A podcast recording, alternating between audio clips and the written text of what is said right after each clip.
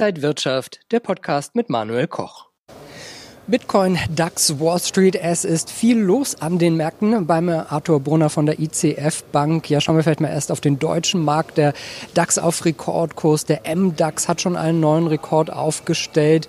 Ist das so jetzt die Weihnachtsrallye, die wir sehen?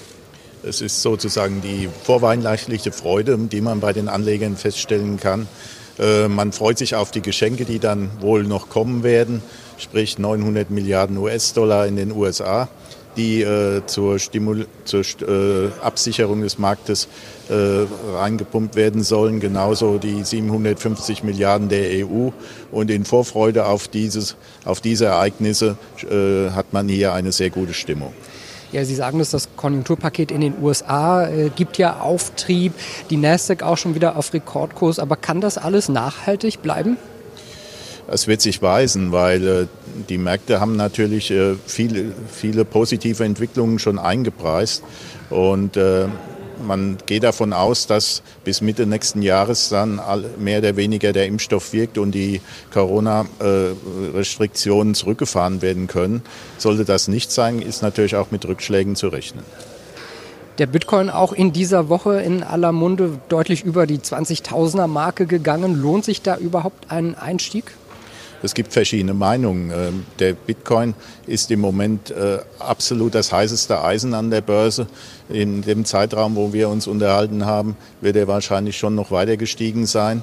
Es gibt Analystenschätzungen, dass Bitcoin als äh, Alternativwährung das Gold ersetzen wird in den Depots.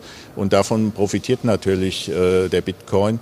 Und ähm, die neuesten Schätzungen von Analysten gehen davon aus, dass Verhältnis Gold zu Bitcoin von aktuell 12 sogar auf 100 gehen können. Und das ist natürlich ein enormes Potenzial. Was kommen wir vom Jahr 2020 jetzt noch erwarten? Nach dem Corona-Crash haben wir alle Tiefstände äh, gut überstanden und sind jetzt wieder auf Rekordständen.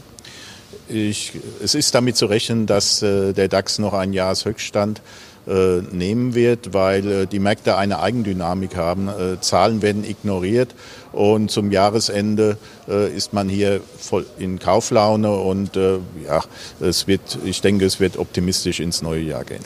Das heißt, 2021 wird auch optimistisch weitergehen? Man startet optimistisch. Für, für China gibt es äh, optimistische Schätzungen. Dort wird ein Wachstum von über 8 Prozent erwartet im nächsten Jahr. Äh, in Deutschland von circa 4 Prozent. Wir haben schon vieles in den Kursen vorweggenommen, aber es gibt auch warnende Stimmen wie S&P gestern, die von einer steigenden Zahl von äh, Insolvenzen ausgeht. In der, in Europa, für Europa wird erwartet, dass die Insolvenzquote bis September nächsten Jahres von derzeit 5 Prozent auf 8 Prozent steigen wird. Also es wird auch Enttäuschungen geben in bestimmten Branchen. Es wird auf jeden Fall ein spannendes Jahr sagt Arthur Brunner von der ICF Bank. Danke Ihnen für diese Einblicke und danke Ihnen, liebe Zuschauer, fürs Interesse. Bis zum nächsten Mal hier von der Frankfurter Börse.